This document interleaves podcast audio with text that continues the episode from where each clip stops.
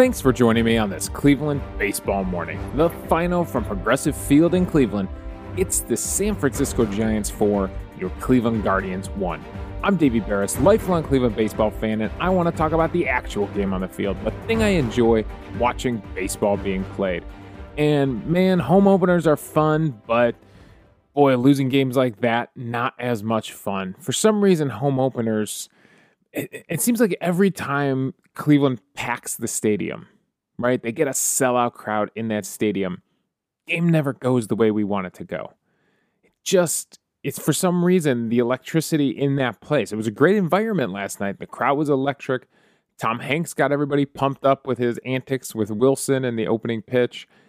And when the game actually starts, it's just not there. And I've seen it before in other seasons. I mean, it's hard to quantify. I don't have the attendance numbers that I can match with the record numbers, but I remember there'd be a couple series in like in August where you're feeling like maybe we have a chance of taking first place and we've got a AL Central team in town. And so they pack the house for the weekend and we go one and two in the series.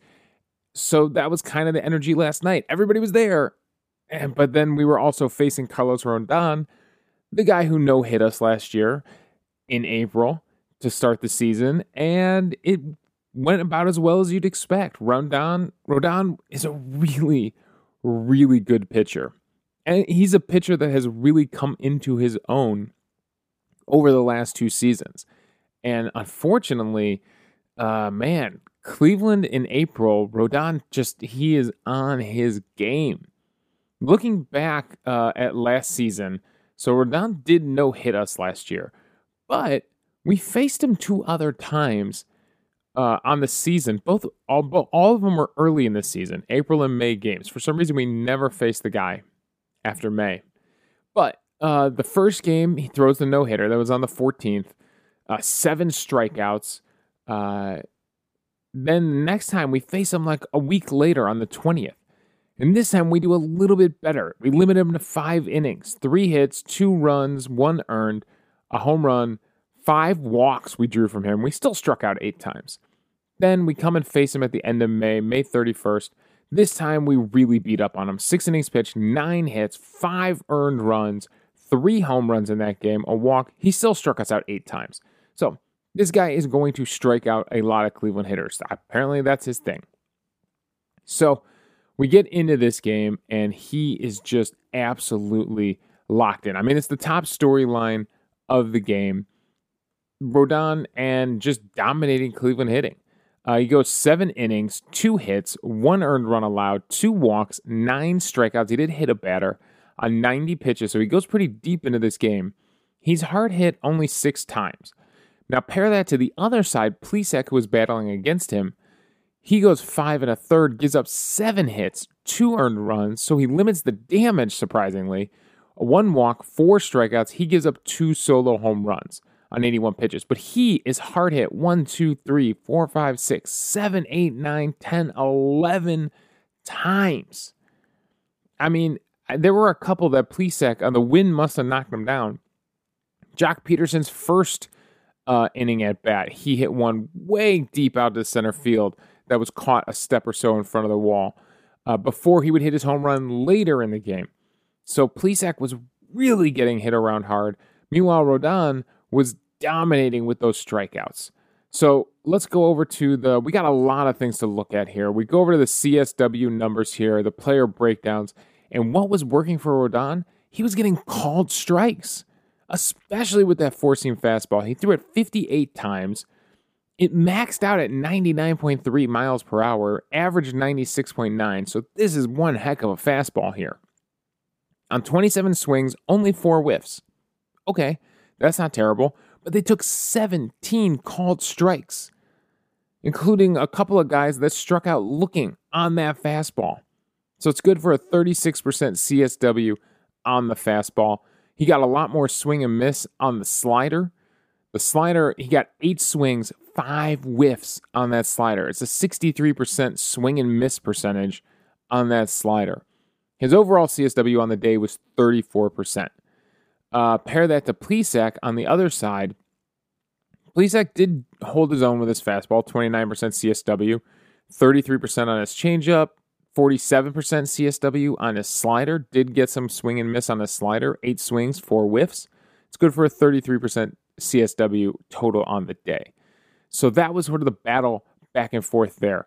Going over to the illustrator and taking a look at some of these pitches and taking a look at these called strikes. And man, he was just pounding the zone with that fastball. I mean, the Guardians hitters really have no excuse. A ton of these are in the zone. Now, there is a cluster three of them that are off the plate at the same height, right, right uh, below the letters, off the plate to the left handed batter's box. So for Rodon, that would be the arm side. And he was getting the call there. He's got three called strikes all clustered in the same spot there. Uh, one of them was to Myles Straw. One of them was to Austin Hedges, and one of them was the strikeout of Oscar Mercado, which is like a full baseball off the plate. I mean, that one, Mercado, Mercado has an argument there. He strikes out looking in the sixth inning on a pitch that was eh, that was outside. That should not have been called. But for the most part, he is pounding the zone. Now, taking a look at where those swinging strikes are, those swinging strikes, there are two fastballs that were chased high. Uh, one uh, strikes out Austin Hedges. One strikes out Myles Straw, but the rest were the sliders down.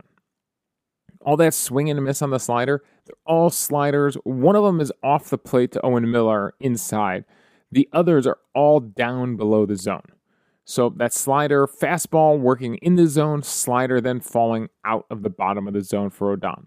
Now, where were all those strikeouts located? Let's take a look at those strikeouts. A ton of them were on fastballs. Only one strikeout, Josh Naylor's, came on that slider. The rest were on fastballs and then one curveball, actually. He got Owen Miller uh, looking on a big curveball at the top of the zone that locks up Owen Miller. Uh, that was in the fifth inning. And then the rest were on fastballs. So that is kind of what Rodon was doing against us yesterday. That was kind of the pitch mix from him. I thought it was interesting. I was going through some of these things. I was trying to find uh, the amount of fly balls given up. It felt like the Giants hitters were hitting way more fly balls than the Guardians hitters did, uh, especially with some of those hard hit balls. But it turns out not actually the case. The numbers between Rodon and Plesac are pretty similar here. Um, Plesac gives up 26.3% line drives.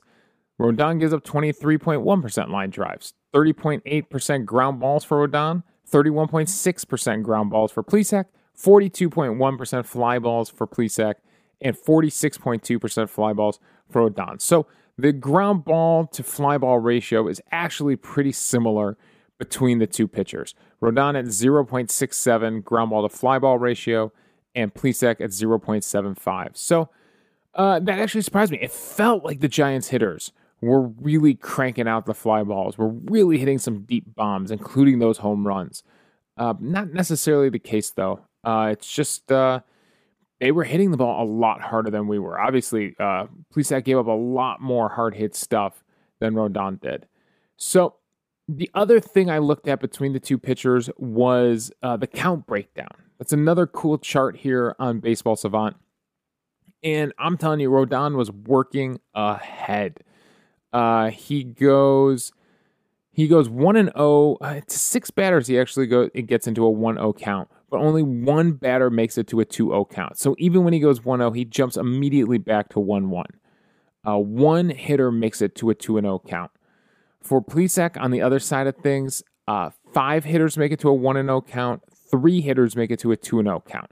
So still working ahead. Like if if you've ever looked at these charts here, on Baseball Savant, the count breakdown. They break them into little pie charts, and then it's like spider webs out. So down the left side would be the 01 count, 02 count, 1 and 2 count, all the ways you get to a full count at the bottom, and it makes sort of a oval shape.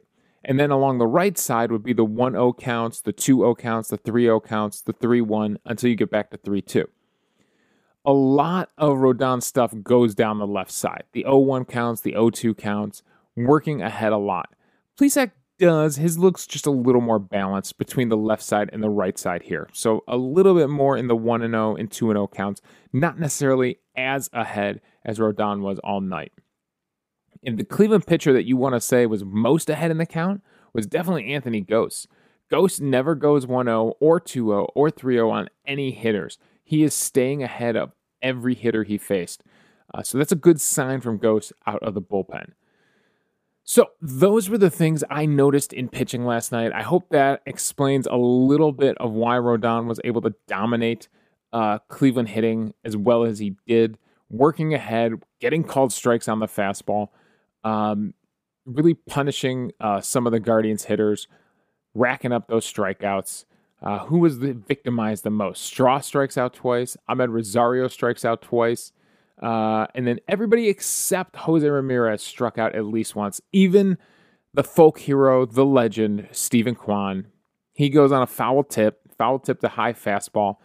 Um, even he looks shocked uh, on that one. So it's a tough day at the plate for the Guardians. Um, one of the things I don't know why Josh Naylor. I, I know why Josh Naylor was in the lineup. It was more of a PR move than it was uh, a baseball decision. I just think that, you know, there's no reason to put Josh Naylor out there. He's a left handed hitter against a really, really tough lefty. If you go back and look at the splits for Josh Naylor last season, uh, you know, obviously it's a shortened season because of the injury, but in 90 plate appearances against left handed pitching, he has a 193 average, a 512 OPS. Not good. Against right handed hitting, 160 plate appearances. He has a 287 average, an 804 OPS. I say that's a pretty, pretty solid case for some platoon splits there. But they put him out there against a tough lefty because it's his first game back from injury. I, I get it. Like, I get you want the team to rally around Josh Naylor. You want him to be a focal point of this team. But I would have rather had another right handed bat in that lineup. Would it have made a difference the way he was pitching? No. Dominant. So what happens in this game? Well, Plesac gives up. It was all home runs for the San Francisco. Actually, uh, he gives up a solo home run to Brandon Crawford in the second inning. A big bomb. Definitely misses his location on this one. If you uh, if you go back and watch the highlight on this one, let me see if I can actually pull up the uh, the pitch chart and see where this pitch was located. Uh, but he absolutely destroys one to lead off the second inning. So he starts him with a four seam fastball away, misses away. Remember, there's a left handed hitter here. Comes back on the plate, throws him another four seam fastball on the outside edge, and gets a swinging strike on that one. All right, pretty good. So throws him a changeup away, trying to stay away from Brandon Crawford, misses away with it. Goes to throw another changeup, and I can tell you that Austin Hedges was set up away. And where does this pitch end up? Middle in at the belt in.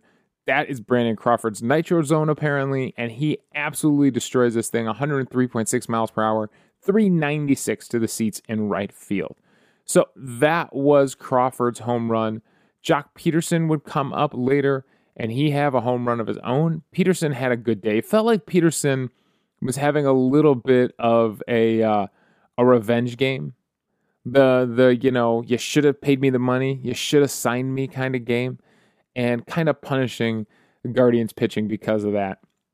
So he comes up later in the game. This is in the sixth inning here, uh, and Plesac tries to attack him all with fastballs. Another left-handed hitter, so he misses with a fastball on the outside edge. He misses with a fastball below the knees. Comes back with another fastball right down the middle, right down the pipe and Pederson does not mess around with this one. 106.1 miles per hour out to center field, 410 feet. It one hops the fans out there in center field and ends up in the bullpen. Monster home run from Joc Pederson, who's hitting in the cleanup spot for San Francisco. Could have been hitting in the cleanup spot for Cleveland, but nope. He's out there for San Francisco and hitting 375 with a 1.194 OPS to start the season. Had three hard hit balls, two hits, three hard hit balls yesterday against us. Then uh, the bullpen comes in to do a little work, and Castro is in there in the eighth inning. It looks like he's doing okay, but ends up letting a slider hang right down the pipe. And uh, Joey Bart is able to hit a two run home run off the railings over the big wall in left field on that one. I actually thought Castro was doing okay. I, I liked where he was locating his pitches. I thought he was doing all right. He got a strikeout. Um, but he ends up leaving a slider, I mean, right down the pipe. And it absolutely gets destroyed for a home run uh, by Joey Bart. I mean, I literally I could go to the illustrator here and drag my mouse. I don't even know, need to know which pitch it was. I could instantly find it on his pitch chart because it's the slider that's sitting right down the middle of the plate. So uh, Castro went mostly with sliders uh, yesterday. He only threw two fastballs. Interesting to see him in there in the eighth inning, but they had already used Shaw, they had already used Gose and Stephan.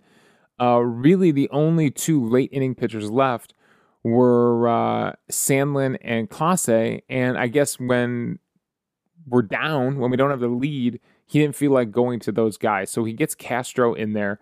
And like I said, I thought Castro was being aggressive with his slider. I liked everything until he left one in the middle of the plate. So that's how it goes uh, for San Francisco. The Guardians are able to put up a little bit of a rally in the seventh inning, right? Jose Ramirez leads things off of the walk. The only other base runner before that, uh, Owen Miller did have a double that turned into nothing earlier in the game. And Kwan gets hit by a pitch. And yeah, I mean, it was pretty limited for base runners for Cleveland on the entire night. But Jose Ramirez has a chance to start a rally here. And uh, with that walk, and Franmil Reyes, a great at bat from Franmil Reyes. And he shoots a high fastball into right field. A fantastic swing from Reyes, Reyes was battling. It was a 3 2 count. Uh, Amed Rosario would strike out after that. I think he would also work the 3 2 count, and that's when he took the strikeout looking. And then Owen Miller would deliver a sac fly. So Miller does come up big offensively in this one. Really, him and Jose Ramirez are the only bright spots offensively in this game. So the sac fly, he puts a decent swing on it, gets a sac fly out in right field, gets the job done gets Jose Ramirez home from third base. That was good to see. I mean, at least they didn't strand Jose Ramirez out there.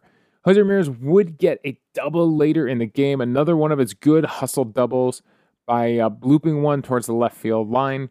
It would be his 1000th hit of his career, which is pretty cool.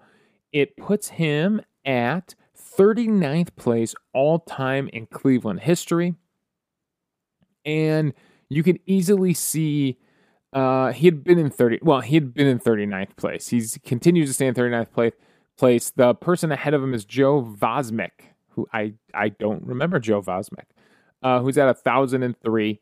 Uh, so he's going to pass him very shortly. And then Albert Belle at 1014 is coming up. And Buddy Bell. Two bells he has a chance to pass uh, coming up here in the next few weeks if he averages looking at his career, you know, around 140 hits a season, 140, 150 for the next few years, by the end of this season, you could see him in the low 20s in the Carlos Baerga, Jason Kipnis territory, Brook Jacoby in that territory. Actually, it's a big jump, big jump between Kipnis to Brook Jacoby. Kipnis was at uh, 1,120. Jacoby was at 1,178, tied with Jack Graney. So yeah, you could see him in that Baerga Kipnis area by the end of the season, adding another hundred and so hits to the season. Then, I mean, really soon you'd see him up in the mid teens, the low teens with Tommy and Julio Franco. And yeah, by the end of his career, now it, some of these guys, it starts to really climb. Uh, to get up to the top five, he's got to get up to 1,700 hits. Uh, Top three, he's got to get 1,900 hits. Earl Averill at 1903. Tris Speaker is number two at 1965. And Nap Lajoie is the franchise leader in hits at 2,047. So, right now, Jose Ramirez is at 1,000 hits. Could he do it? Could he get to 2,000? Boy, it'd be a climb. It'd be a climb over the next few seasons to add another 1,000 hits to his career. But it's really cool, and we'll see where I'm guessing by the end of his career, he could probably make it into the top 10. He, in fact, easily he can make it into the top 10. Uh, maybe even before this contract is up. And then we'll see, obviously, how long he plays after this contract.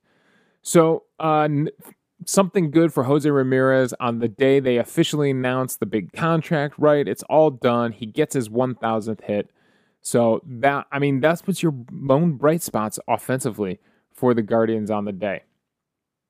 All right, so unfortunately that's all my thoughts on this one. I mean, it was a bit of a stinker, right? As far as home openers go, it was a bit of a stinker out there. Uh, the bullpen fought to keep him in the game. The bullpen actually did okay. I mean, let's take nothing away from Cleveland's pitching on the day. Trevor Stephan uh, is able to go through two thirds of an inning. Anthony Gose gets through two thirds of an inning with two strikeouts.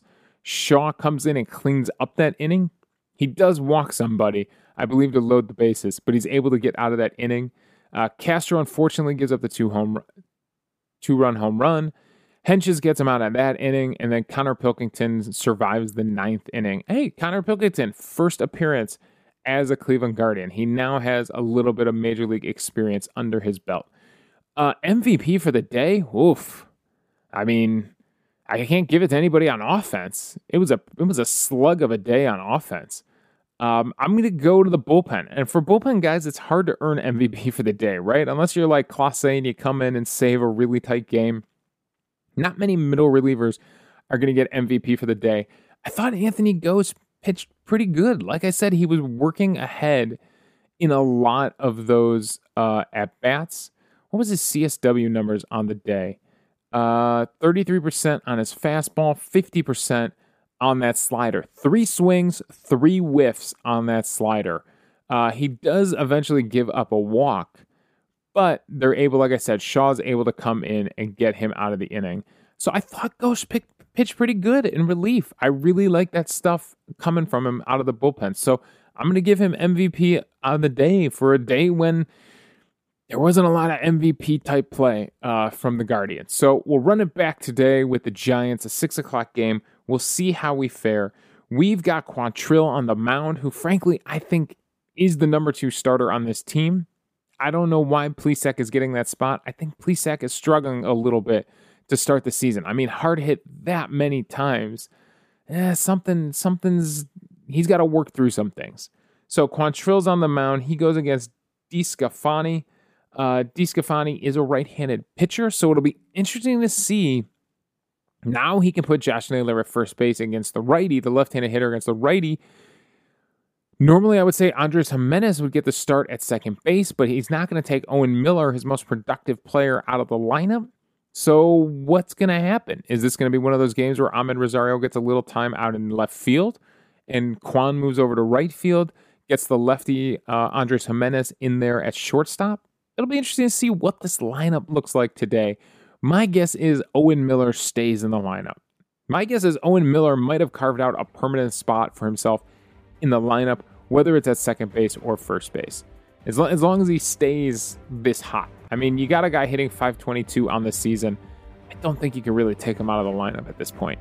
So we'll see what lineup card Terry Francona turns in to face the righty DeSclafani. All right, that's all my thoughts on this one. Thanks for joining me on this Cleveland baseball morning. Again, the final from Cleveland. It's the Giants 4, the Guardians 1. We'll be back tomorrow to see how Quantrill does, to see what lineup the Guardians run out there on the field, and if they can bring a little more thunder and bring that offense back.